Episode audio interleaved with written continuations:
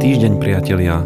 Toto je názov našej relácie a ja verím tomu, že toto želanie všetci potrebujeme, lebo tento týždeň je veľmi špecifický.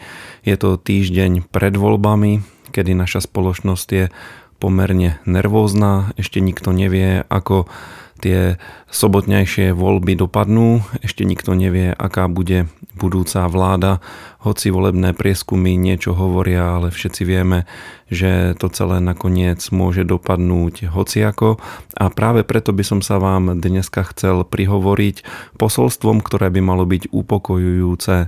Napriek tomu, že ľudia majú rôzne názory, že ľudia majú rôzne pohľady na politiku a toto platí aj pre cirkev, tak by som chcel upriamiť našu pozornosť na to, čo je naozaj dôležité a čo je naozaj dôležité aj počas týchto volieb a počas tohto volebného týždňa.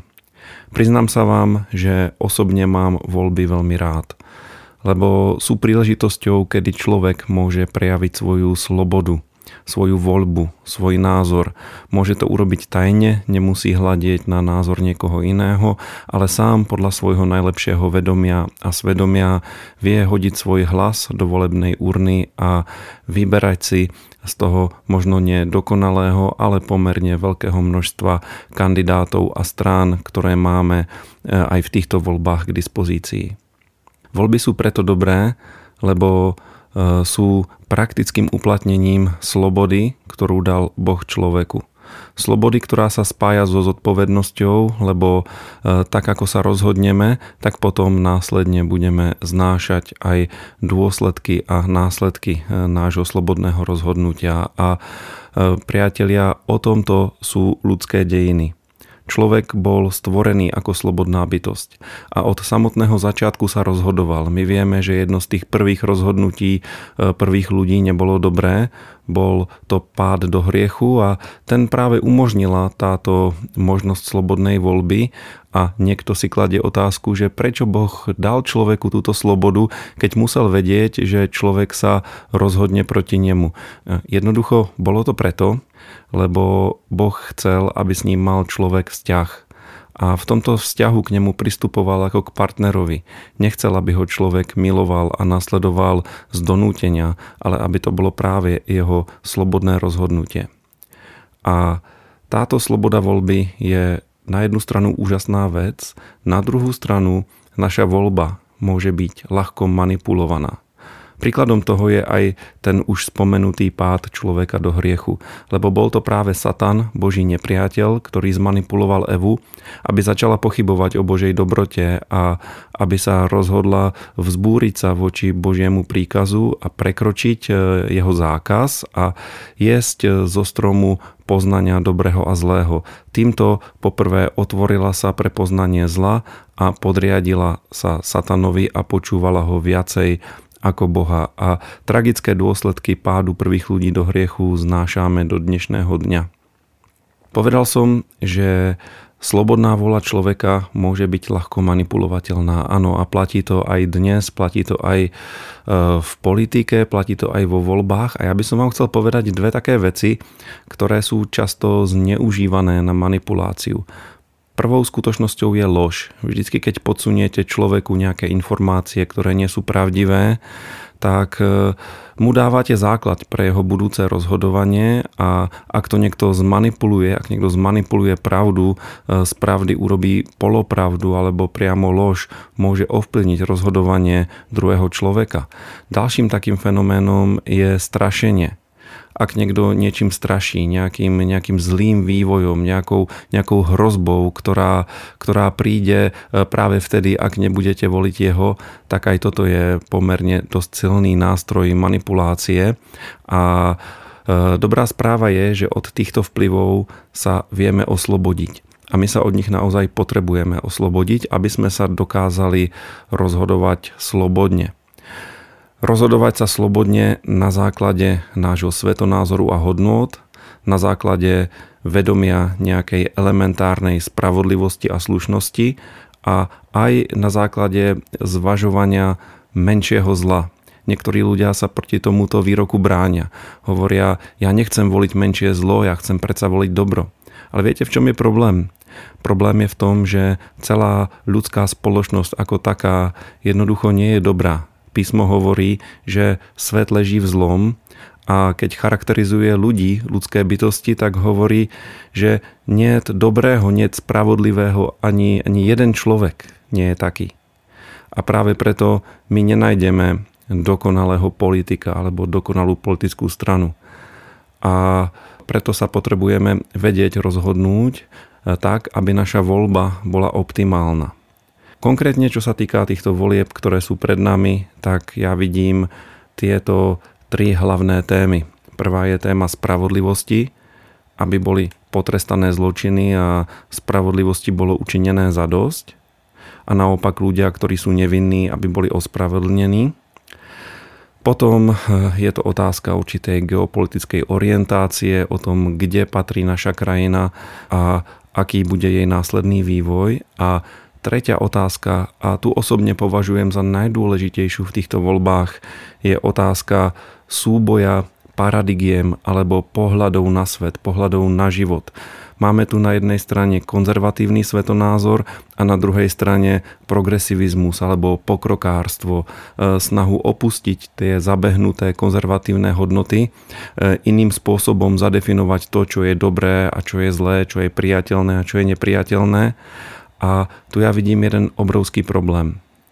E, samozrejme, že aj konzervativizmus ako taký môže byť niekedy neveľmi dobrý, lebo nechce robiť žiadnu zmenu, nechce sa nikam pohnúť, ale čo sa týka hodnôt a čo sa týka tých duchovno-morálnych pilierov, na ktorých stojí naša civilizácia, tak je veľmi dôležité, aby sme si uvedomili, že tieto piliere e, stoja na judeokresťanskom alebo židovsko-kresťanskom hodnotovom odkaze. A hlavným pilierom e, tohto všetkého je Biblia. Bibliu ľudia poznajú a ctia si ju e, mnohé generácie a e, na základe Biblie je postavený celý náš právny systém a naše pozeranie sa na to, čo je dobré a čo je zlé. A tu vyvstáva ten problém. Ono totiž v tom progresívnom svetonázore Biblia a kresťanstvo nemá svoje miesto.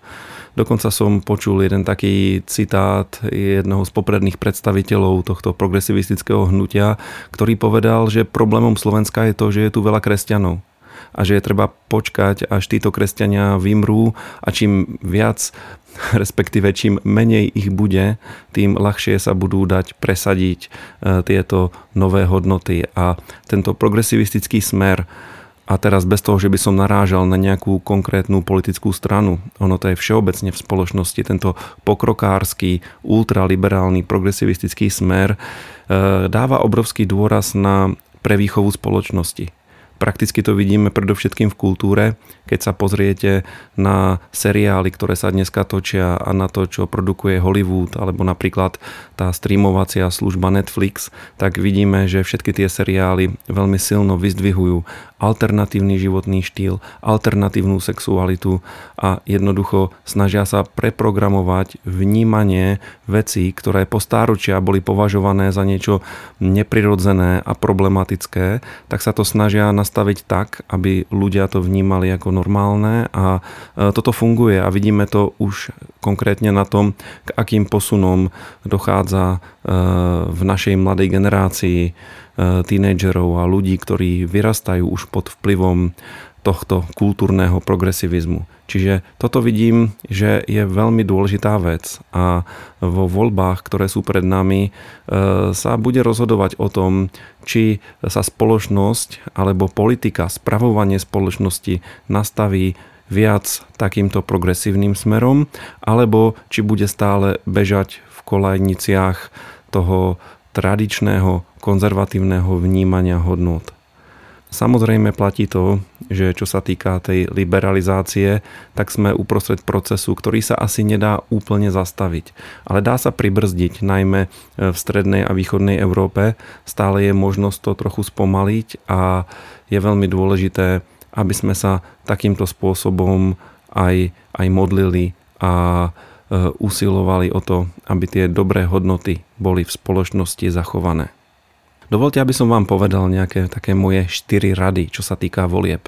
Ja tento raz nebudem odporúčať žiadnu politickú stranu, hoci niektoré politické strany sa na mňa aj obrátili, že či by sme ich podporili a ja som sa všetkým ospravedlnil, že tento raz to robiť nebudem, lebo vnímam ako veľmi nebezpečnú vec, keď sa kresťania rozvadia a rozhádajú. Keď sa v zboroch hádajú ľudia, pretože sú tam rôzne skupiny, niektorí volia týchto, iní volia iných. Priatelia, chcem zdôrazniť to, že skutočne máme slobodu. Každý jeden z nás, každý kresťan má slobodu voliť podľa svojho svedomia, podľa svojho najlepšieho vedomia a rozhodnutia a nikto mu v tom nemôže brániť. Církev ako taká je určitým prierezom spoločnosti a ako v spoločnosti nachádzame rôzne názory, tak aj v cirkvi sú, sú rôzni ľudia. Ja som sa rozprával s rôznymi bratmi a sestrami a môžem povedať, že viem o tom, že v cirkvi sú ľudia, ktorí budú voliť celé politické spektrum. Našiel som tam ľudí, ktorí budú voliť krajnú pravicu, povedzme stranu republika, našiel som tam aj ľudí, ktorí budú voliť podľa mňa úplne krajnú radikálnu lavicu a to je progresívne Slovensko. Čiže máme tu, máme tu ľudí z obidvoch táborov a ostatní ľudia volia niečo medzi tým, rôzne strany a je veľmi dôležité, aby sme sa v tomto vedeli rešpektovať a e, nehádali sa kvôli tomu. Takže štyri moje odporúčania, čo sa týka týchto volieb, alebo také štyri rady. Poprvé, Naša modlitba vie vykonať viac ako to, keď iba uplatníme svoje volebné právo. Totižto my ako obmedzená skupina ľudí, počtovo obmedzená, máme obmedzenú možnosť ovplyvniť výsledok týchto volieb. Samozrejme je dôležité, aby ten, kto chce, mal možnosť hlasovať a hlasoval. Ten, kto nechce voliť, e, voliť nemusí. Ale ako církev my máme duchovné nástroje. Máme autoritu, máme moc, ktorou, ktorú môžeme uplatniť. A túto moc uplatňujeme modlitbou a Písmo hovorí, doslova nás k tomu pozbudzuje apoštol Pavol, aby sme sa modlili za v moci postavených, aby sme sa modlili za vládu a vôbec nehovorí, že sa máme modliť za to, aby vyhrála ľavica alebo pravica. Ale hovorí, že sa máme modliť za to, aby sme mali takú vládu, aby cirkev mohla žiť tichým a pokojným životom a mohla slobodne praktizovať svoju zbožnosť, slúžiť Bohu a naplňať poslanie cirkvy na zemi a toto je veľmi dôležitá vec, tak sa prosím vás, poďme modliť za tieto voľby, nech povstane taká vláda, ktorá dá slobodu kresťanom, ktorá im dá slobodu slobodne kázať Božie slovo, nazývať hriech hriechom a spravodlivosť spravodlivosťou, hovoriť o Kristovi a nebyť e, za to žiadnym spôsobom postihovaná. Takže priatelia, naša modlitba vie vykonať viac ako len uplatnenie volebného práva. E, moja druhá rada a odporúčanie. Prosím, rešpektujme, ak má niekto v cirkvi iný názor a môže voliť inak ako my. Je to úplne v poriadku, že niekto má taký názor a niekto má iný názor. Každý má právo sa slobodne rozhodnúť a my všetci máme povinnosť rešpektovať slobodu druhého človeka. Myslím si, že v našej kultúre sa to veľmi nenosí, konkrétne na Slovensku. E, strany niektoré sa doslova nenávidia, hašteria sa medzi sebou. E, páči sa mi tá politická kultúra, že keď vyhrá jeden, tak ostatní to rešpektujú a čaká sa na ďalšie voľby a rešpektujme aj my to, ak napríklad nevyhrá náš favorit, lebo aj tak budeme ako kresťania povinní modliť sa za túto novú vládu. Takže vytvorme v cirkvách takú atmosféru rešpektu a vzájomnej úcty. Moja tretia rada. Priatelia, keď sa budete rozhodovať, tak myslíte na to, že volebný program, to znamená agenda tej ktorej strany, je dôležitejší ako naše osobné sympatie k tomu alebo onému lídrovi. Toto je veľmi dôležitá vec, lebo e, strany e, budú v politike presadzovať určité myšlienky, určité, určité programy, to, čo si vopred pripravili a to, čo chcú prezentovať a preto je veľmi dôležité, aby sme aspoň rámcovo vedeli, čo tá ktorá strana predstavuje. Takže keď je vám nejaký politik sympatický, dajte si tú prácu a počúvajte ho, čo hovorí a pozrite si aj volebný program. A moja posledná štvrtá rada je, keď sa tak pozeráme na predvolebné debaty, tak nerozmýšľajme len nad tým, kto lepšie vyzerá, alebo kto je zdatný rečník, Ale položme si napríklad aj takú otázku, či by sme takému človeku zverili svoje deti, lebo o to v konečnom dôsledku ide. Priatelia, toto sú moje odporúčania pre voľby. Neodporúčam žiadnu konkrétnu stranu, nechám si pre seba, koho idem voliť a koho ide voliť moja rodina. A zároveň vás pozbuzujem, aby ste sa modlili, lebo tento týždeň je veľmi dôležitý, rozhoduje sa o veciach a ak si myslíme, že na nás nebude mať vplyv a dopad, kto tie voľby vyhrá, tak sa veľmi mýlime. Je dôležité, aby vyhrali takí ľudia, ktorí budú kompetentní a budú vedieť spravovať túto krajinu tak, že bude smerovať dobrým smerom a že sa v nej bude dobre žiť.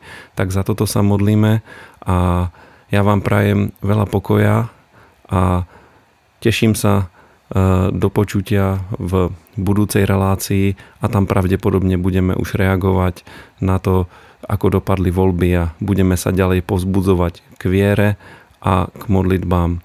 Ďakujem, že ste dneska si na mňa našli čas a vypočuli ste si túto dlhšiu reláciu.